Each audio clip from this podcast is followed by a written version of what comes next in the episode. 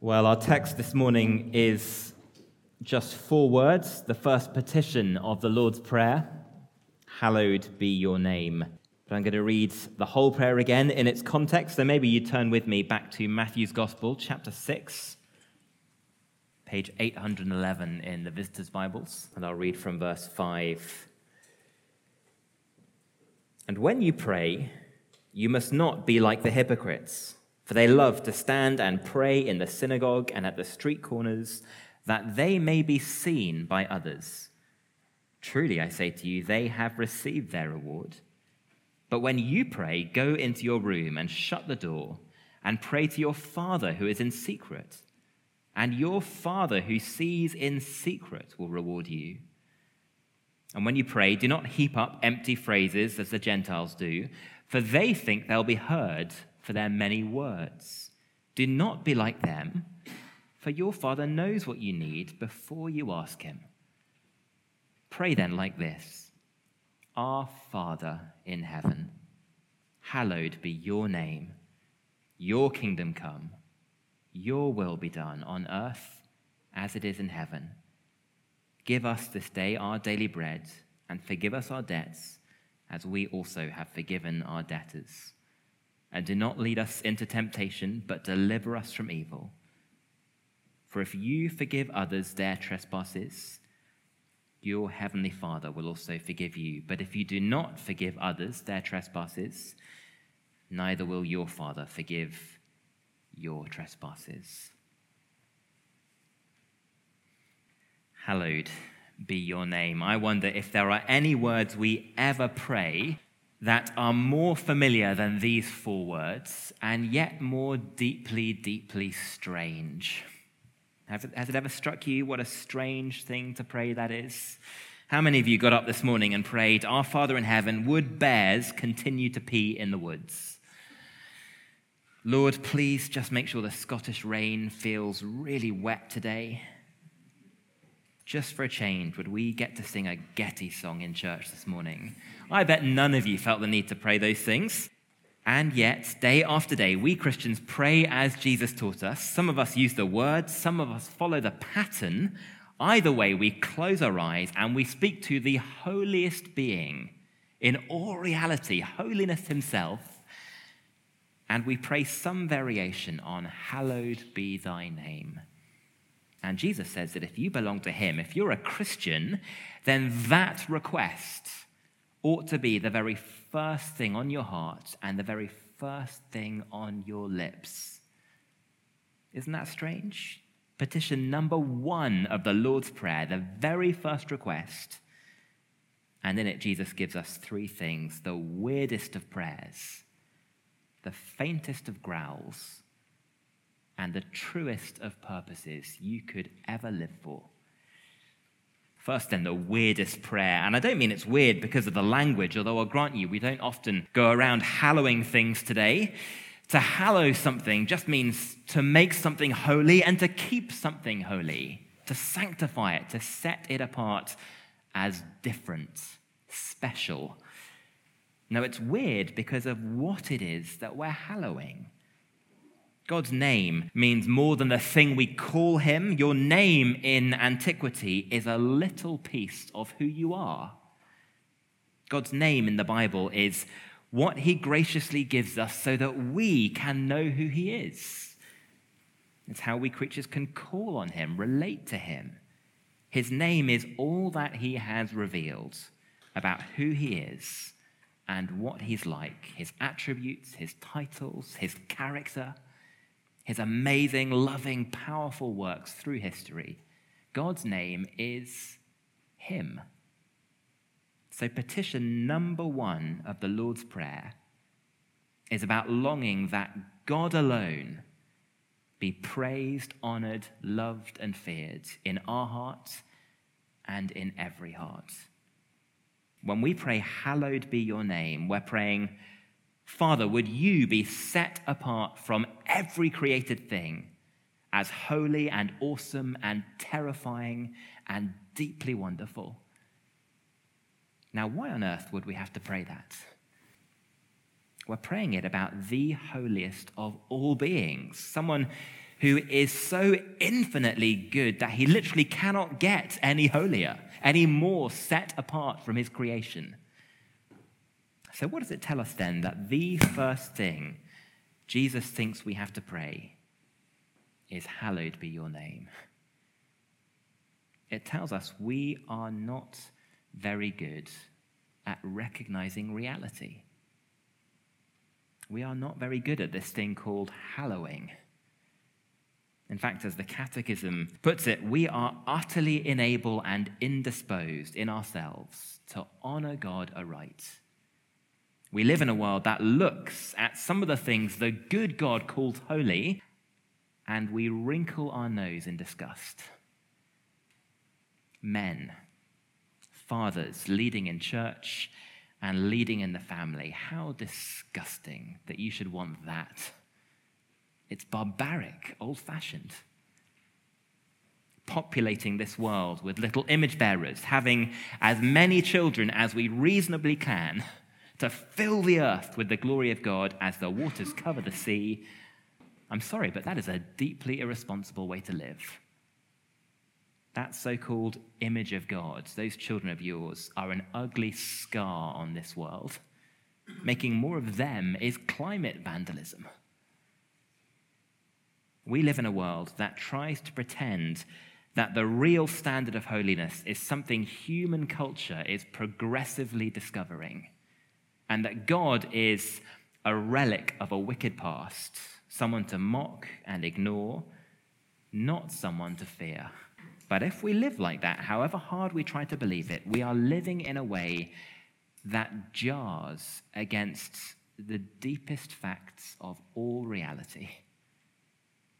Just think about it for a moment. Remember what we saw about this God last time. He is the loving Father who sent his Son to die for wretched human beings and bring them right into his family as his sons. That is who God is deeply good. How utterly perverse and weird is it that we don't hallow his name, the God of love? It tells us there is something deeply wrong with our ability to perceive reality. What does it really look like when you see a human being laugh at the good God or dishonor his name? It looks like walking into a house where the smell of freshly brewed coffee and baking bread is wafting right out of the kitchen. The most deeply, viscerally wholesome smell you could imagine. And we hold our nose and try not to gag. And then we come home and find the dog has pooed on the rug and trampled it through the house, and we go, mmm, delicious. Our tastes are utterly corrupt, they're perverted. Black is white, adultery is love, gender is a construct, God is wicked, we know best. And so every time we engage with our culture on those big issues of the day, we need to remember where Jesus started his prayer. Fallen human beings are not very good at hallowing what is holy. They can't help it, and neither can we, but for the grace of God. The fact that God is holy seems like just another thing to us, doesn't it? Of the many, many things we say about him. Maybe it is so obvious that it seems unimportant, or maybe because we belong so thoroughly to a grubby world and we have grubby hands and grubby hearts, we just don't value his holiness as much as we value his mercy or his grace.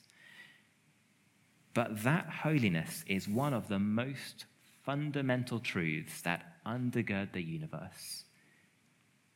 If we could sneak into the heart of heaven right now, we would hear one constant and central theme filling the worship of the angels and the heart of every creature there that God is holy. They were singing it all those millennia ago when Isaiah was given his glimpse of the throne room's six winged seraphs, covering their faces before the Lord and crying it to one another.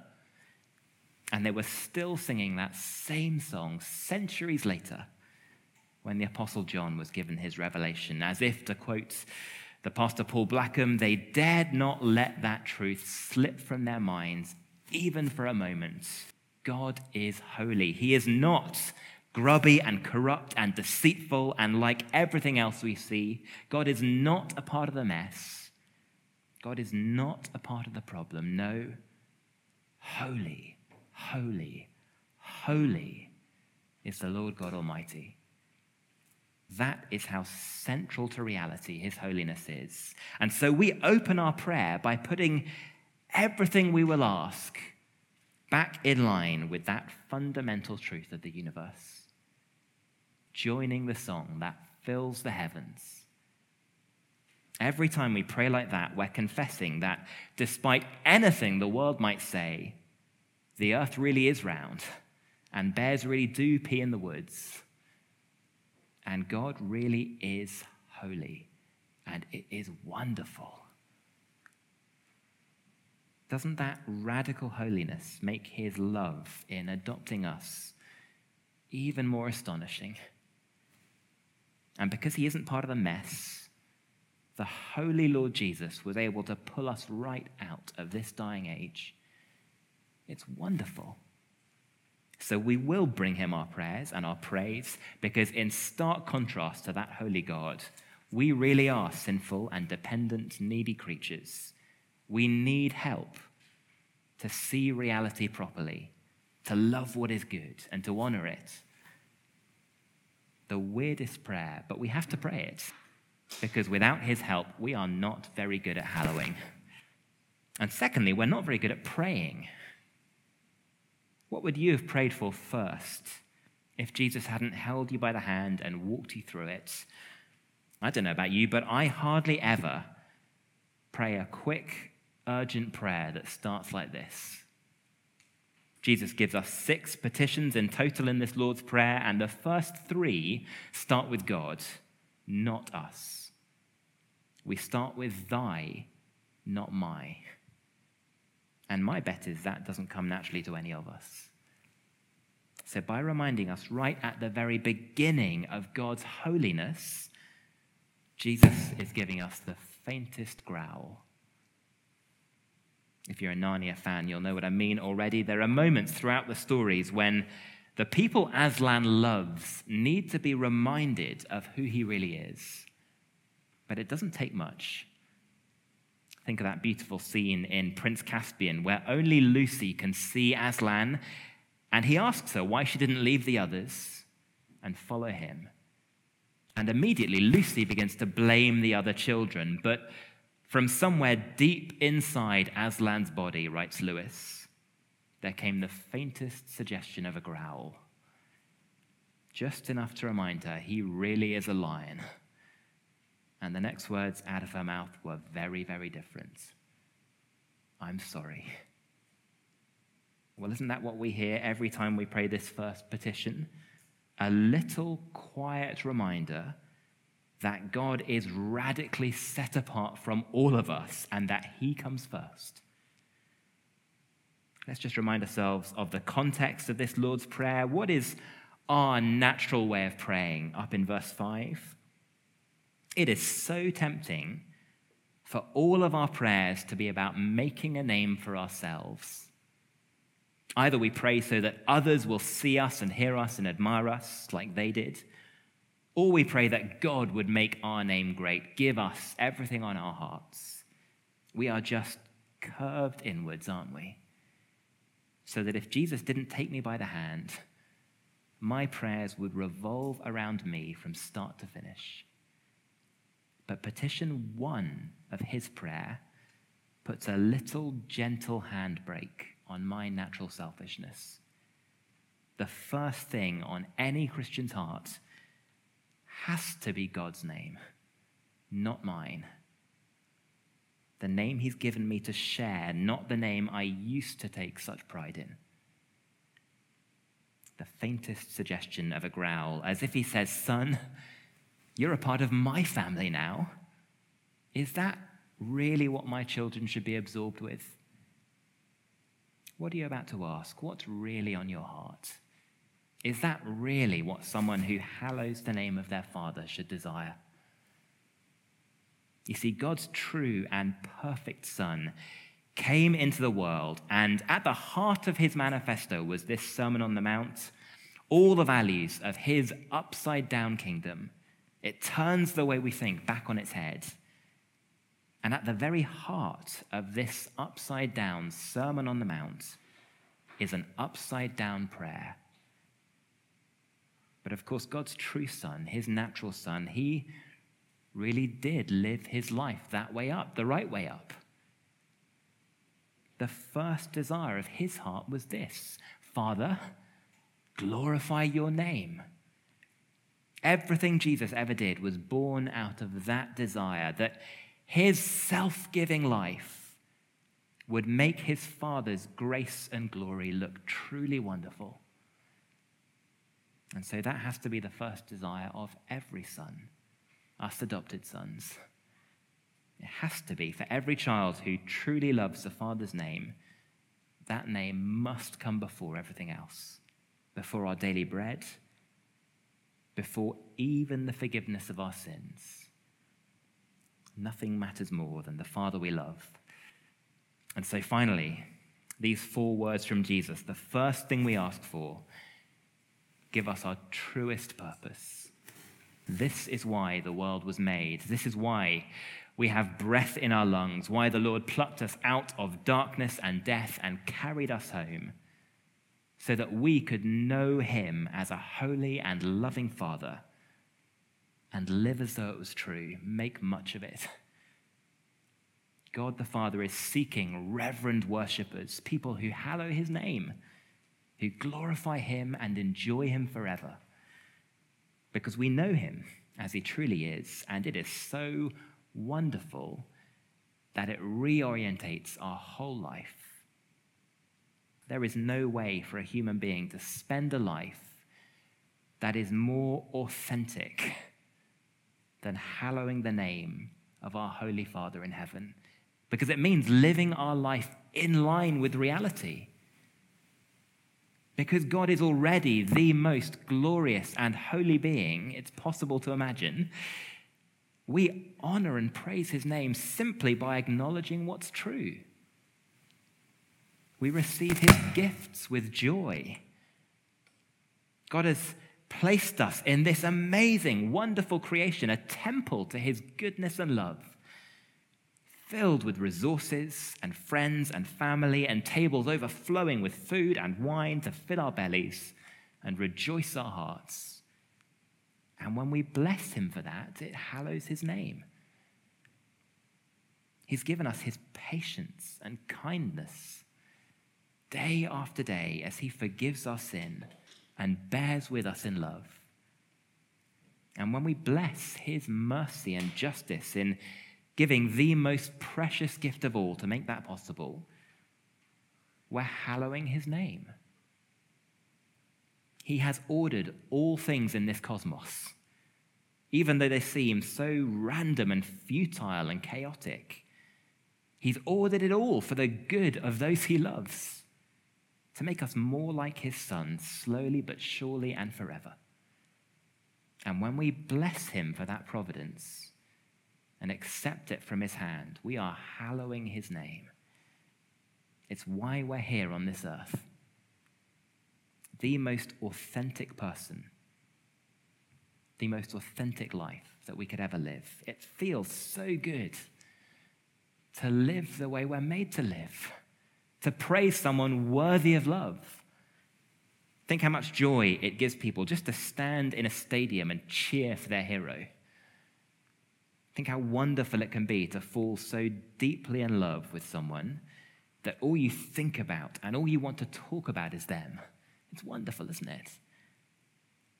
And if those things are a joy and never a burden, how much more joyful is it to praise someone infinitely worthy of it? You see, Jesus put this first of all because hallowing God's name is what gives purpose to the whole of our life. It's the thing that will ultimately make us the most fulfilled and human and joyful that it's possible to be because it's true.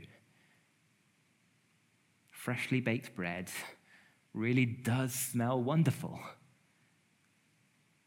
And we really are hallowing someone infinitely good, of infinite worth, with infinite capacity to thrill and delight us.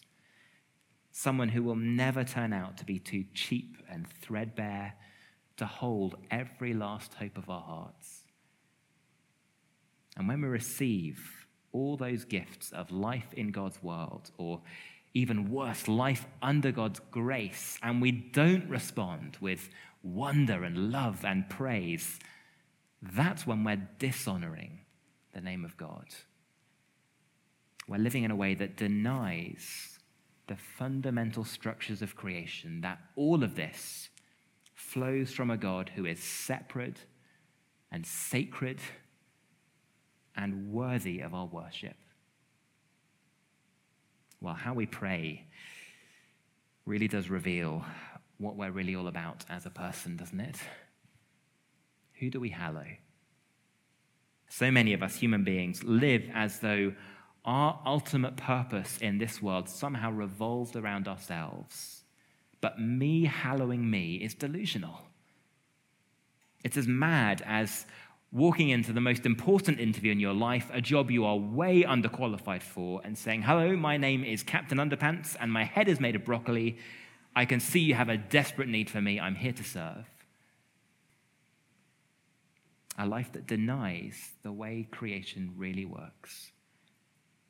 But if you're a Christian, someone loved by this father right into his own family, then to see him dishonored like that in the world, in your own heart, that has to burn you up inside on a deep, fundamental level.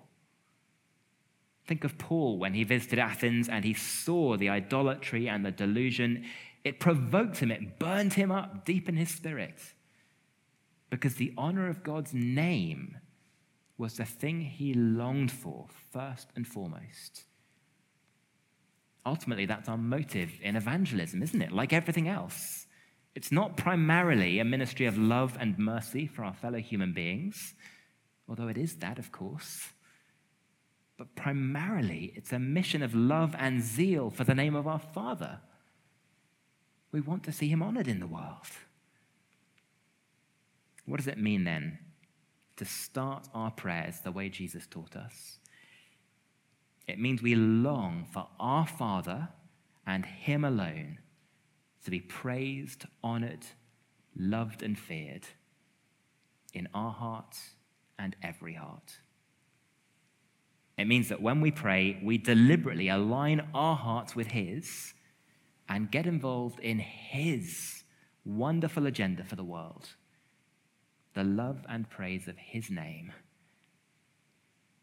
If God were truly given all the glory due to His name, then neither we nor any other human being would ever again think a single thought about Him without the deepest love and respect we would never again speak a single word about him without the deepest love and respect. So we're praying that every rational heart in this world would be radically transformed. We're praying that Richard Dawkins would be struck dumb with fear at the knowledge of a holy God. We're praying that Kim Jong un would fall on his knees, lost in wonder, love, and praise, and that for the rest of eternity, we would worship at his side as a brother. We're praying that God would help us adore and revere him with every thought in our heads, and desire in our hearts, and word on our lips, and choice in our lifestyle. Life in God's world is full of choices. We made a hundred of them, didn't we, before breakfast this morning? Some this last week were completely insignificant. Some that we tried to justify by telling ourselves they were insignificant. Some that were huge and life changing. How many of those choices did we make for the honor and glory of our Father in heaven? Well, it's okay. Because he's your father, he isn't keeping score like some monstrous ogre. He loves you like a son, even when we are far too wrapped up in ourselves. But because he's a father like that, it matters even more. And so, in love, he's given us another week, beginning today, filled with a thousand other choices. And a reminder from the Lord Jesus ringing in our ears we were made and we were saved to hallow his name. Let me pray. Our Father in heaven, gracious, holy, merciful, just, hallowed be thy name. Lord, we recognize that in ourselves we are utterly unable to worship you worthily or to give your name the honor it's due. And so we pray that by your Spirit, your gospel would increasingly captivate our hearts. Would they burn to see your name acknowledged in this world as infinitely wonderful, infinitely worthy of our love and our fear? Father, help us with every thought, every desire, every word, every choice to lift high the goodness and grace of Jesus, your Son, in whose name we pray. Amen.